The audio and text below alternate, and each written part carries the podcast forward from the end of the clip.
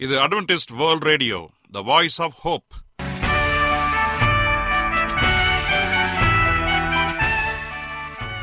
வணக்கம். அன்பான வானொலி நேயர்களே உங்கள் அனைவரையும் கர்த்தராகிய ஆண்டவர் இயேசுவின் நாமத்திலே வாழ்த்தி எங்களது இன்றைய ஒளிபரப்பை கேட்க உங்களை அன்போடு வரவேற்கிறோம். பரலோக வாழ்க்கைக்கு வழிகாட்டக்கூடிய எங்களது ஒளிபரப்பில் இன்று இடம்பெற இருக்கும் நிகழ்ச்சிகள் உடல் ஆரோக்கியத்தை குறித்த செய்திகள் ஆன்மீக சிந்தனைக்கான தேவ செய்திகள் மற்றும் காதுக்கு இனிய கீதங்கள். இன்றைய உலகில் வியாதிகளின் எண்ணிக்கையை கணக்கிட முடியாது. ஒவ்வொரு நாளிலும் பேர் தெரியாத பல பல வியாதிகளால் மனிதர்கள் இறந்து வருவதை காண்கிறோம். இந்த சூழ்நிலையில் நீங்கள் ஆரோக்கியமாக இருக்க வேண்டுமென நாங்கள் விரும்புகிறோம். உடல் நலத்தை குறித்த செய்தியை இப்போது கேட்போம். அதற்கு முன்பதாக ஓர் இனிய பாடலை கேட்டு மகிழ்வோம்.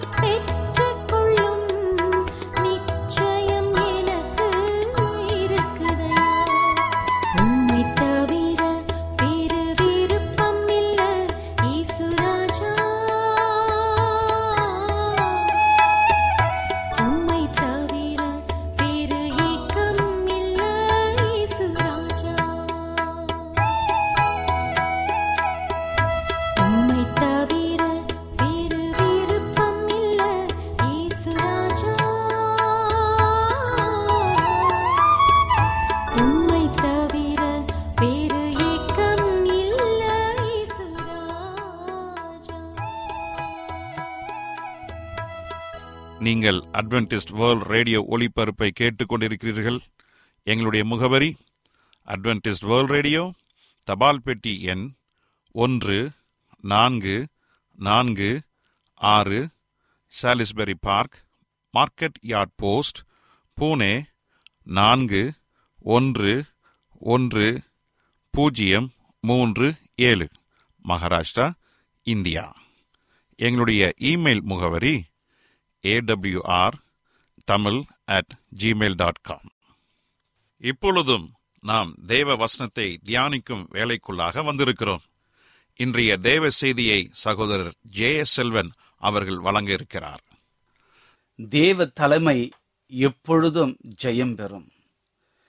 கிறிஸ்துவுக்குள் அன்பான தேவ பிள்ளைகளே உங்கள் அனைவரையும் இந்த அட்வென்டிஸ்ட் உலக வானொலி நிகழ்ச்சியின் வாயிலாக சந்திப்பதிலே மிக்க மகிழ்ச்சி அடைகிறேன். உங்கள் யாவரையும் ஆண்டவர் இயேசுவின் நாமத்தில் வாழ்த்துகிறேன். நேயர்களே எங்களது அனுதின நிகழ்ச்சிகளை எங்களுடைய இணையதள பக்கத்திலும் கேட்டு மகிழலாம். எங்களுடைய இணையதள முகவரி W W W dot A W R dot O R G அதில் தமிழ் மொழியை தேர்வு செய்து பழைய ஒளிபரப்பையும் கேட்கலாம். அதே போல உங்களிடத்தில் ஸ்மார்ட் போன் இருந்தால் எங்களுடைய ஏடபிள்யூஆர் த்ரீ சிக்ஸ்டி என்ற மொபைல் ஆப்பை டவுன்லோடு செய்து எங்கள் அனைத்து நிகழ்ச்சிகளையும் கேட்டு மகிழலாம். ஒருவேளை உங்களுக்கு ஏதாவது சந்தேகங்கள் கருத்துகள் அல்லது இந்த நிகழ்ச்சியை குறித்த விமர்சனங்கள் இருந்தால் எங்களோடு தொடர்பு கொள்ளுங்கள். இந்த நிகழ்ச்சியின் முடிவிலே சொல்லப்படுகிற ஒவ்வொரு எண்களையும் சரியாக குறித்து வைத்து எங்களோடு தொடர்பு கொள்ளுங்கள். கர்த்தர் உங்களை ஆசிர்வதிப்பாராக. இப்பொழுது நாம் ஜெப சிந்தையோடு காத்திருந்து தேவ ஆசீர்வாதத்தை நாம் பெற்றுக்கொள்வோம். எங்களை அதிகமாய் நேசிக்கிற நல்லாண்டவரே இந்த நல்ல வேலைக்காக நன்றி செலுத்துகிறோம். இந்த நாளிலே நல்ல ஒரு சத்தியத்திற்காக ஏங்கி காத்து நிற்கிறோம். உம்முடைய ஆவியனுடைய துணையோடு நல்ல செய்தியை தரும்படியாய் ஜெபிக்கிறோம். தகப்பனே இந்த செய்தியை கேட்கிற ஒவ்வொருவருக்கும் பரலோக ஞானத்தையும் பரலோக சமாதானத்தையும் கொடுத்து அற்புதமாய் வழிநடத்தும்படியாய் இயேசுவின் நாமத்தில் கேட்கிறோம். நல்ல பிதாவே. ஆமேன். இன்றைய தியானத்திற்காக நாம் எடுத்துக்கொண்ட ஒரு வசனம் உபாகமம் ஒன்றாம் அதிகாரம் முப்பதாவது வசனம். உபாகமம் ஒன்று முப்பது. வாசிக்கிறேன் கேளுங்கள். உங்களுக்கு முன் செல்லும் உங்கள் தேவனாகிய கர்த்தர் தாமே உங்களுக்காக யுத்தம் பண்ணுவார். உங்களுக்கு முன்பாக உங்கள் தேவனாகிய கர்த்தர் தாமே உங்களுக்காக யுத்தம் பண்ணுவார். இதை இன்னொரு முறை நான் வாசிப்போம் என்று சொன்னால் அதனுடைய அர்த்தம் உங்களுக்கு தெளிவாக தெரியும் என்று சொல்லி நான் விசுவாசிக்கிறேன். உங்களுக்கு முன்பாக செல்லுகிற கர்த்தராகிய இயேசு கிறிஸ்து அவர்தாமே உங்களுக்காக யுத்தம் செய்வார். இந்த வசனத்தை குறித்து ஒவ்வொரு முறையும் தினந்தோறும் நம்முடைய ரேடியோவிலாக இருக்கட்டும் அல்லது உங்களுடைய தொலைக்காட்சி பெட்டியாக இருக்கட்டும் எதில் பார்த்தாலும் கிறிஸ்துவ நண்பர்கள் அன்பர்கள் உங்களோடு பகிர்ந்து கொள்கிறார்கள். கரு கர்த்தர் நமக்காக யுத்தம் செய்வார். கர்த்தர் நமக்காக இருக்கிறார் என்ற பல்வேறு காரியங்களை நம்மோடு கூட சொல்லுகிறார்கள். ஆம் எனக்கு அன்பானதனுடைய பிள்ளைகளை இந்த வாக்குறுதியிலிருந்து ஆண்டவர் நமக்கு எடுக்கப்பட்ட அநேக காரியங்கள் இந்த வசனத்தின் மூலமாக கொடுத்திருக்கின்றார். அவர் நமக்கு முன்பாக செல்லும் பொழுது நமக்கு விரோதமாக எழும்புகிற எல்லாவற்றிலிருந்து அவர் அற்புதமாக நம்மை வழிநடத்த அவர் ஆயத்தமாக இருக்கிறார். இன்றைக்கு கர்த்தர் நம்முடைய தலைமையாக வைக்க வேண்டும் என்று சொல்லி ஆண்டவர் விரும்புகிறார். அப்படி என்றால் நாம் வேலை செய்கிற இடங்களில நமக்கு தலைமை அதிகாரிகள் இருக்கிறார்கள். நம்முடைய வீடுகளிலே தலைமையாக கணவன் இருக்கின்றான். ஒரு சில வீடுகளில கணவன் இல்லை என்று சொன்னால் மனைவி அங்கு தலைமையாக இருக்கிறார்கள். இப்படியாக கணவனோ அல்லது மனைவியோ தன்னுடைய குடும்ப பொறுப்பை ஏற்று அனைத்து காரியங்களையும் அந்த குழந்தைகளுக்காக அந்த குடும்ப அங்கத்தினர்களுக்காக அவர்கள் செய்யும் பொழுது அந்த தலைமை அற்புதமாக வழிநடத்தி இருக்கின்ற எல்லாருக்கும் சமாதானத்தையும் சந்தோஷத்தையும் கொடுக்கிற ஒரு தலைமையாக இருக்கிறது. இதே போலதான் நம்முடைய ஆவிக்குரிய வாழ்க்கையில கர்த்தரை நம்முடைய தலைமையாக வைக்க வேண்டும். அப்படி என்றால் நாம் என்ன செய்தாலும் அவருடைய காதில் சொல்ல வேண்டும். அதாவது நாம் எந்த ஒரு காரியம் செய்தாலும் அவருக்கு தெரியாமல் செய்யக்கூடாது. நம்முடைய செய்கை அனைத்து அவருக்கு தெரிந்த ஆண்டவர் நம்மை பார்த்து கொண்டிருக்கிறார் என்பதை மறந்துவிடக்கூடாது. நாம் எவ்வளவு தூரம் உண்மையாக இருக்கிறோம் என்பதை நாம் சரியாக உணர்ந்து கொள்ள வேண்டும். எந்த ஒரு காரியம் செய்தாலும் என்ன பேச முயற்சித்தாலும் ஆண்டவரே நான் இதை செய்ய போகிறேன் இந்த காரியத்தை பேச போகிறேன் என்று சொல்லி அவரிடத்தில சற்று அமைதியாக ஒரு தியானம் செய்துவிட்டு மறுபடியுமாக உங்களுடைய காரியங்களை செய்து பாருங்கள். இதற்கு தான் தலைமையாக வைத்திருக்க வேண்டும். இன்னைக்கு நம்முடைய ராணுவ வீரர்களை சற்று யோசித்து பாருங்கள். ராணுவ வீரர்கள் தங்களுடைய அதிகாரிகள் சொல் அதன்படி கேட்டு நடப்பார்கள். ராணுவ அதிகாரியுடைய வாழ்க்கையில எத்தனை பிரச்சனைகள் வந்தாலும் அவர்கள் சுயமாக எந்த விதமான தீர்மானங்களும் எடுக்க மாட்டார்கள். ஏனென்று சொன்னால் அவர்களுடைய உயர் அதிகாரிகள் என்ன ஒரு கட்டளை இடுகிறார்களோ அதை செய்கிறவர்களாக காணப்படுவார்கள். அதே போலதான் நம்முடைய வாழ்க்கையில ஆண்டவர் நமக்கு யோசித்து பார்க்கிற அறிவை கொடுத்திருந்தாலும் கூட நாம் தேவனுடைய சித்தத்திற்கு உட்பட்டு செய்கிறோமா என்பதை நாம் யோசிக்க வேண்டும். அதுதான் தேவ தலைமையை ஏற்றுக்கொள்ள வேண்டும். நம்முடைய தலைமையை நாம் ஏற்றுக்கொள்வோம் என்று சொன்னால் நாம் சாத்தானுடைய தலைமையை நாம் தெரிந்தோ தெரியாமலோ அவனுடைய வலையில சிக்கி சின்ன பின்னமாய் மாறிவிடுவோம். என்று சொன்னால் நம்முடைய அனுதின வாழ்க்கையில நம்மை முழுவதும் சாராமல் சுயத்தின் மேல் நாம் சார்ந்திருக்கிறாமல் ஆண்டவரை நோக்கி நாம் சார்ந்திருக்க வேண்டும். ஆண்டவர் தான் நமக்கு எல்லாவற்றையும் நமக்கு வாய்க்க பண்ணி கொடுக்கிறார். ஆகவே எந்த நேரத்திலும் நாம் தேவனுடைய தலைமையை ஏற்றுக்கொள்ள வேண்டும். இதுதான் சங்கீதக்காரனாக தாவிது சொல்லும் பொழுது கர்த்தரை நான் எக்காலத்திலும் ஸ்தோத்தரிப்பேன் அவர் துதி எப்பொழுதும் என் வாயில் இருக்கும். கர்த்தருக்குள் என் ஆத்மா மேன்மை பாராட்டும் சிறுமைப்பட்டவர்கள் அதை கேட்டு மகிழ்வார்கள். இப்படியாக அந்த அதிகாரம் முழுவதும் முப்பத்தி நான்காம் அதிகாரம் சங்கீதத்தினை வாசிப்போம் என்று சொன்னால் அதில் சொல்லப்பட்ட ஒவ்வொரு காரியத்தையும் நாம் நேர்த்தியாக கவனிக்கும் பொழுது நம்முடைய வாழ்க்கையில் அநேக பாடங்கள் அங்கே இருக்கிறது. இன்னைக்கு நம்முடைய வாழ்க்கையில கர்த்தரை தலைமையாக வைக்க நாம் என்ன செய்ய வேண்டும்? அதுக்கு ஒரே ஒரு வழி கர்த்தருக்கு காத்திருக்க வேண்டும். சங்கீதக்காரனை தாவிது முப்பத்தி ஏழாவது சங்கீதத்துல முப்பத்தி நான்காவது வசனம் இப்படியாக சொல்லுகிறது. நீ கர்த்தருக்கு காத்திருந்து அவருடைய வழியை கைக்கொள். அப்பொழுது நீ பூமியை சுதந்திரத்துக் கொள்வதற்கு அவர் உன்னை உயர்த்துவார். துன்மார்க்கர் அற்புண்டு போவதை நீ காண்பாய். இப்படியாக அவர் கொடுக்கின்ற மிக அற்புதமான ஒரு காரியம். நம்முடைய வாழ்க்கையில நீங்கள் நான் இந்த பூமியை சுதந்திரித்து ஆசீர்வாதமாக இருப்பதற்கு நாம் தெய்வ தலைமையை சார்ந்திருக்க வேண்டும். அதே போல அதே அதிகாரத்துல முப்பத்தி ஏழாம் அதிகாரம் இருபத்தி மூன்று இருபத்தி நான்கு ஆகிய இரண்டு வசனங்களை சற்று கவனித்து பாருங்கள். நல்ல மனுஷனுடைய நடைகள் கர்த்தரால் உறுதிப்படும். அவருடைய வழியின் மேல் அவர் பிரியமாயிருக்கிறார். அவன் விழுந்தாலும் தள்ளுண்டு போவதில்லை. கர்த்தர் தமது கையினாலே அவனை தாங்குவார். பாருங்கள் என்றைக்கு ஒரு மகன் அவனுடைய வாழ்க்கையிலே கர்த்தரை தலைமையாக வைக்கும் பொழுது அங்கு ஜெயம் அவசியம் அங்கு மிக அற்புதமான காரியங்கள் நடைபெறும் என்பதற்கு இந்த ஒரு காரியம் நமக்கு சாட்சியாக இருக்கிறது. நல்ல மனுஷனுடைய நடைகள் கர்த்தரால் உறுதிப்படும். அவனுடைய வழிகளின் மேல் அவர் பிரியமாயிருக்கிறார். அவன் விழுந்தாலும் தள்ளுண்டு போவதில்லை. கர்த்தர் அவனை தாங்குகிறார்.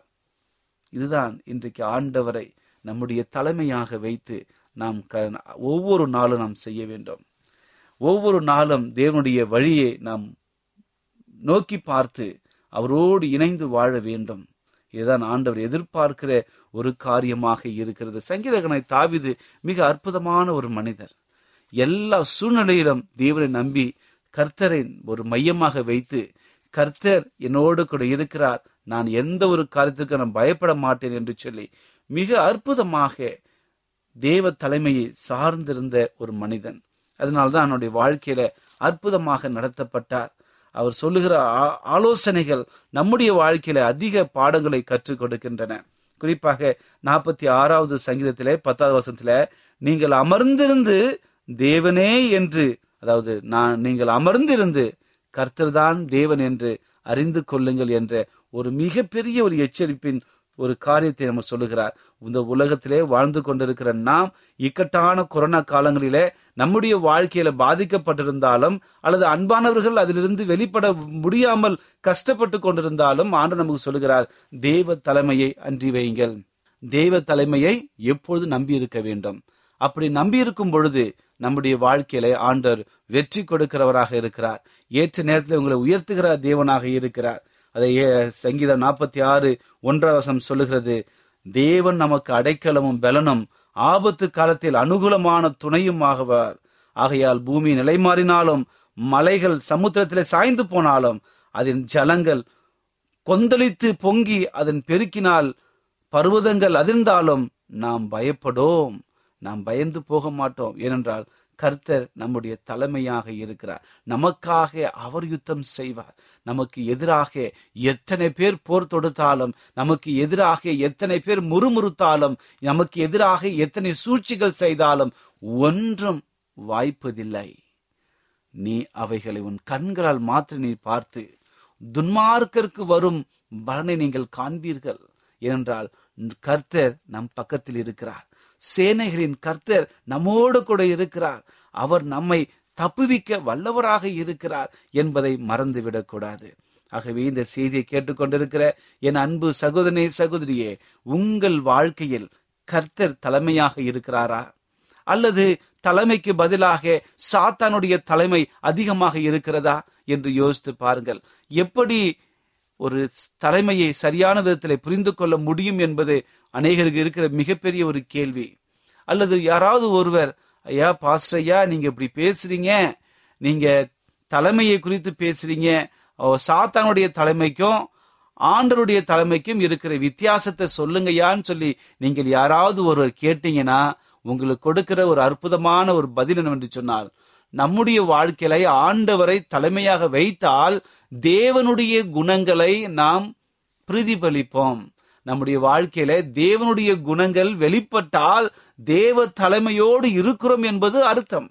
இந்த ஒரு காரியத்தை நம்முடைய வாழ்க்கையில சரியாக புரிந்து கொள்ள வேண்டும். இன்னைக்கு அநேகருடைய வாழ்க்கையில தேவ குணங்களுக்கு பதிலாக சாத்தானுடைய குணங்களை நாம் பிரதிபலிப்போம் என்று சொன்னால் அங்கு தேவன் தலைமை அல்ல சாத்தான் தலைமை இருந்து உங்களையும் உங்கள் குடும்பத்தையும் ஆட்டி படைத்துக் கொண்டிருக்கிறான் என்றுதான் அர்த்தம். ஆம் எனக்கு அன்பானதனுடைய பிள்ளைகளே அப்போசனாகிய பவுல் கலாத்தியருக்கு எழுதும் பொழுது ஒரு காரியத்தை அடிக்கடி எழுதுகிறார். மாம்சத்தின் கிரியைகள் வெளியரங்கமாயிருக்கின்றன என்று சொல்லி அவனுடைய ஒரு மனிதனுடைய வாழ்க்கையிலிருந்து வருகிற எல்லா காரியத்திலிருந்தும் தவறான சிந்தனைகள் பாவமான எண்ணங்கள் தீய குணங்கள் இவை எல்லாம் மாம்சத்தின் கிரியைகளாக இருக்கின்றன. அது ஒரு பெரிய லிஸ்டே போடுறாரு. அந்த க- கலாத்தியர் எடுத்துங்க. கலாத்தியர் புத்தகம் ஐந்தாம் அதிகாரத்தை நீங்க என்னோடு கூட திருப்புங்கள். அந்த அந்த அதிகாரத்தை நீங்கள் படிப்பீங்க சொன்னால் அநேகருக்கு ஆண்டவர் உணர்த்துகிற ஒரு அற்புதமான ஒரு வசனமாக இருக்கிறது. ஏனென்று சொன்னால் இந்த கலாத்தியருக்கு எழுதும்போது மக்களுடைய மனப்பான்மை எப்படி இருந்தது என்று சொன்னால் அநேகர் தங்களை கெடுத்து கொண்டிருந்தார்கள். அநேகர் தன்னுடைய மனம் போன போக்கில போய் கொண்டிருந்தார்கள். இதை பார்த்து அப்போஸ் பவுல் மிக சாட்சியாக எழுதுகிறார் மாம்சத்தின் கிரியைகள் வெளியரங்கமாயிருக்கின்றன. அவையாவன விபச்சாரம் வேசித்தனம் அசுத்தம் காமவிகாரம் விக்கிரகாராதனை பில்லி சூனியம் பகைகள் விரோதங்கள் வைராக்கியங்கள் கோபங்கள் சண்டைகள் பிரிவினைகள் மார்க்கபேதங்கள் பொறாமை கொலை வெறி களியாட்டு இப்படி என்று சொல்லி பட்டியலிட்டு போட்டுக்கொண்டே இருக்கிறார். இந்த காரியங்கள் ஏதாவது ஒன்று நம்முடைய வாழ்க்கையில வெளிப்பட்டாலும் தேவன் நம்முடைய தலைமை இல்லை என்று நாம் புரிந்து கொள்ளலாம்.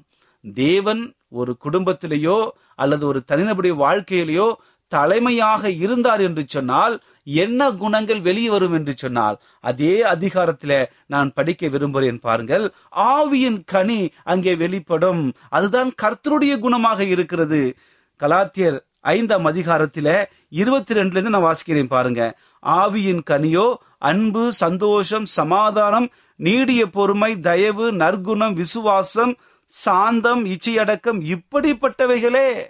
இந்த ஒரு காரியங்கள் தான் தேவனுக்கு உகந்த குணங்களாக இருக்கின்றன. இந்த குணங்களை நம்முடைய வாழ்க்கையில நாங்கள் அபியாசிக்கும் பொழுது பிரதிபலிக்கும் பொழுது ஆண்டவர் நம்மோடு நமக்கு தலைமையாக இருக்கிறார். அப்படி இருந்தால் நம்முடைய யோசனைகள் உறுதிப்படும். செய்கிற காரியங்கள் வாய்க்கும். நாம் என்ன சொன்னாலும் ஆசிர்வதிக்கப்படும். நாம் குணமாக்க வேண்டும் என்று சொன்னால் குணப்படுத்தப்படுவோம். இப்படியாக ஆண்டவருடைய தலைமை நம்மிடத்தில் இருக்கும் என்று சொன்னால் நாம் தேவனுடைய குணங்களை வெளிப்படுத்துவோம். அப்படி வெளிப்படுத்தும் பொழுது நாம் அநேகருக்கு ஆசீர்வாதமாக மாறுவோம். ஏனென்றால் தேவன் நம்மோடு கூட இருக்கிறார். அவருடைய குணாதிசயங்களை வெளிப்படுத்தி கொண்டிருக்கிறோம். ஆகவே இந்த செய்தியை கேட்டுக்கொள்கிற அன்பு சகோதரனை சகோதரியே இன்று இப்பொழுது சரியான ஒரு தீர்மானத்தை நீங்கள் எடுக்க வேண்டிய கட்டாயத்தில் இருக்கிறீர்கள். இது உண்மையாக நான் சொல்கிறேன் இது கட்டாயம்தான். காலம் மிக சமீபமாய் இருக்கிறது. நீங்கள் உங்கள் வாழ்க்கையில தவறான காரியங்களை நீங்கள் கடைபிடித்தீர்கள் என்று சொன்னால் சாத்தான் உங்களுக்கு தலைமையாக இருப்பார். ஆனால் ஆண்டருடைய காரியங்களை நாம் பிரதிபலிப்போம் என்று சொன்னால் நல்ல காரியங்களை செய்வோம் என்று சொன்னால் தேவன் நமக்கு தலைமையாயிருந்து ஆசீர்வாதத்தை கொடுக்க அவர் காத்து நிற்கிறார். ஆகவே முடிவு உங்கள் கையில். என் அன்பு சகோதரனை சகோதரியே ஒருவேளை நான் ஆண்டருடைய தலைமையை எதிர்பார்த்து காத்து கொண்டிருக்கிறேன் என்று தீர்மானத்தை எடுப்பீர்கள் என்று சொன்னால் உங்கள் வாழ்க்கையில சந்தோஷம் சமாதானம் வெற்றி ஜெயம் எப்பொழுது உங்கள் வாழ்க்கையில வரும். உங்கள் துக்கம் சந்தோஷமாக மாறும். இப்படிப்பட்டதான ஆசீர்வாதம் உங்களுக்கு கடந்து வரும்படியாக நான் வாழ்த்துகிறேன். கர்த்தரை நம்முடைய தலைமையாக வைத்து காரியங்களை செய்வோம். அவர் உங்களை ஆசீர்வதிப்பாராக. ஜெபிப்போமா? கிருபையுள்ள நல்ல ஆண்டவரே இந்த நல்ல வேலைக்காக நன்றி செலுத்துகிறோம். இந்த நாளிலே நல்ல ஒரு சத்தியத்தை கொடுத்தமைக்காக நன்றி. ஆண்டவரே எங்களுடைய அனுதின வாழ்க்கையில உண்மை மையமாக வைத்து உம்மை நாங்கள் தலைமையாக ஏற்றுக்கொண்டு காரியங்களை செய்யும் பொழுது எல்லாம் வெற்றியாக முடியும் என்று சொல்லி நாங்கள் வேதத்தின் மூலமாக நாங்கள் படித்தோம். சங்கீதகனை தாவிது அப்படி செய்தான். ஆசீர்வாதமாக இருந்தான் தகப்பனே. அதே போல நாங்களும் எங்களுடைய அனுதின வாழ்க்கையில உம்மோடு இணைந்திருந்து அநேக காரியங்கள் உமக்காக செய்ய எங்களை வழிநடத்தும்படியாய் ஆமாண்டவரே இந்த செய்தியை கேட்டுக்கொண்டிருக்கிற ஒவ்வொரு சகோதரனையும் சகோதரியும் ஆசீர்வதிங்க. அவருடைய வாழ்க்கையில ஏதாவது குறைகள் ஏதாவது பிரச்சனைகள் ஏதாவது வியாதிகள் இருக்கும் என்று சொன்னார் இந்த நேரத்திலே அவற்றை தொட்டு குணப்படுத்தும்படியாச்சு அவருடைய வாழ்க்கையில உண்மை பிரதிபலிக்க உம்முடைய தலைமையை நாட ஒரு வழிவகையை செய்ய முடியாச்சு எல்லாவற்றையும் உடைய கருத்தில் படுகிறோம் கேட்கிற யாவருக்கும் சமாதானத்தை கொடுக்கும்படியா இயேசுவின் நாமத்தில் கேட்கிறோம். நல்ல பிதாவே.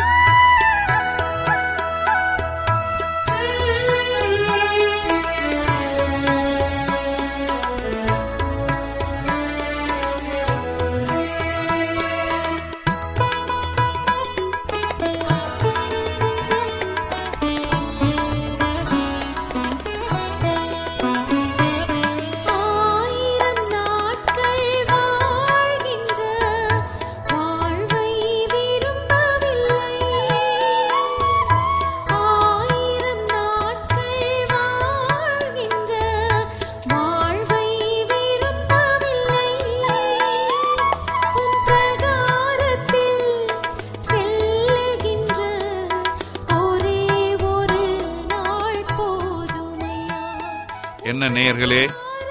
இன்றைய தேவ செய்தி உங்களுக்கு ஆசீர்வாதமாக இருந்திருக்கும் என்று நாங்கள் கத்தருக்குள் நம்புகிறோம். எங்களுடைய இன்றைய ஒளிபரப்பின் மூலமாக நீங்கள் கேட்டு பயனடைந்த நன்மைகளையும் சாட்சிகளையும் எங்களுடைய நிகழ்ச்சியை குறித்த உங்களுடைய கருத்துகளையும் விமர்சனங்களையும் எங்களுக்கு எழுதி அனுப்புமாறு உங்களை அன்புடன் வேண்டிக் கொள்கிறோம்.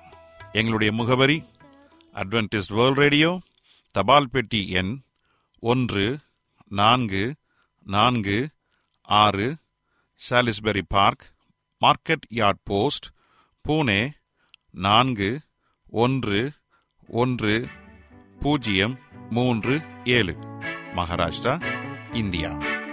எங்களுடைய இமெயில் முகவரி AWR Tamil at Gmail dot com இத்துடன் எங்களது இன்றைய ஒளிபரப்பு நிறைவு பெறுகிறது.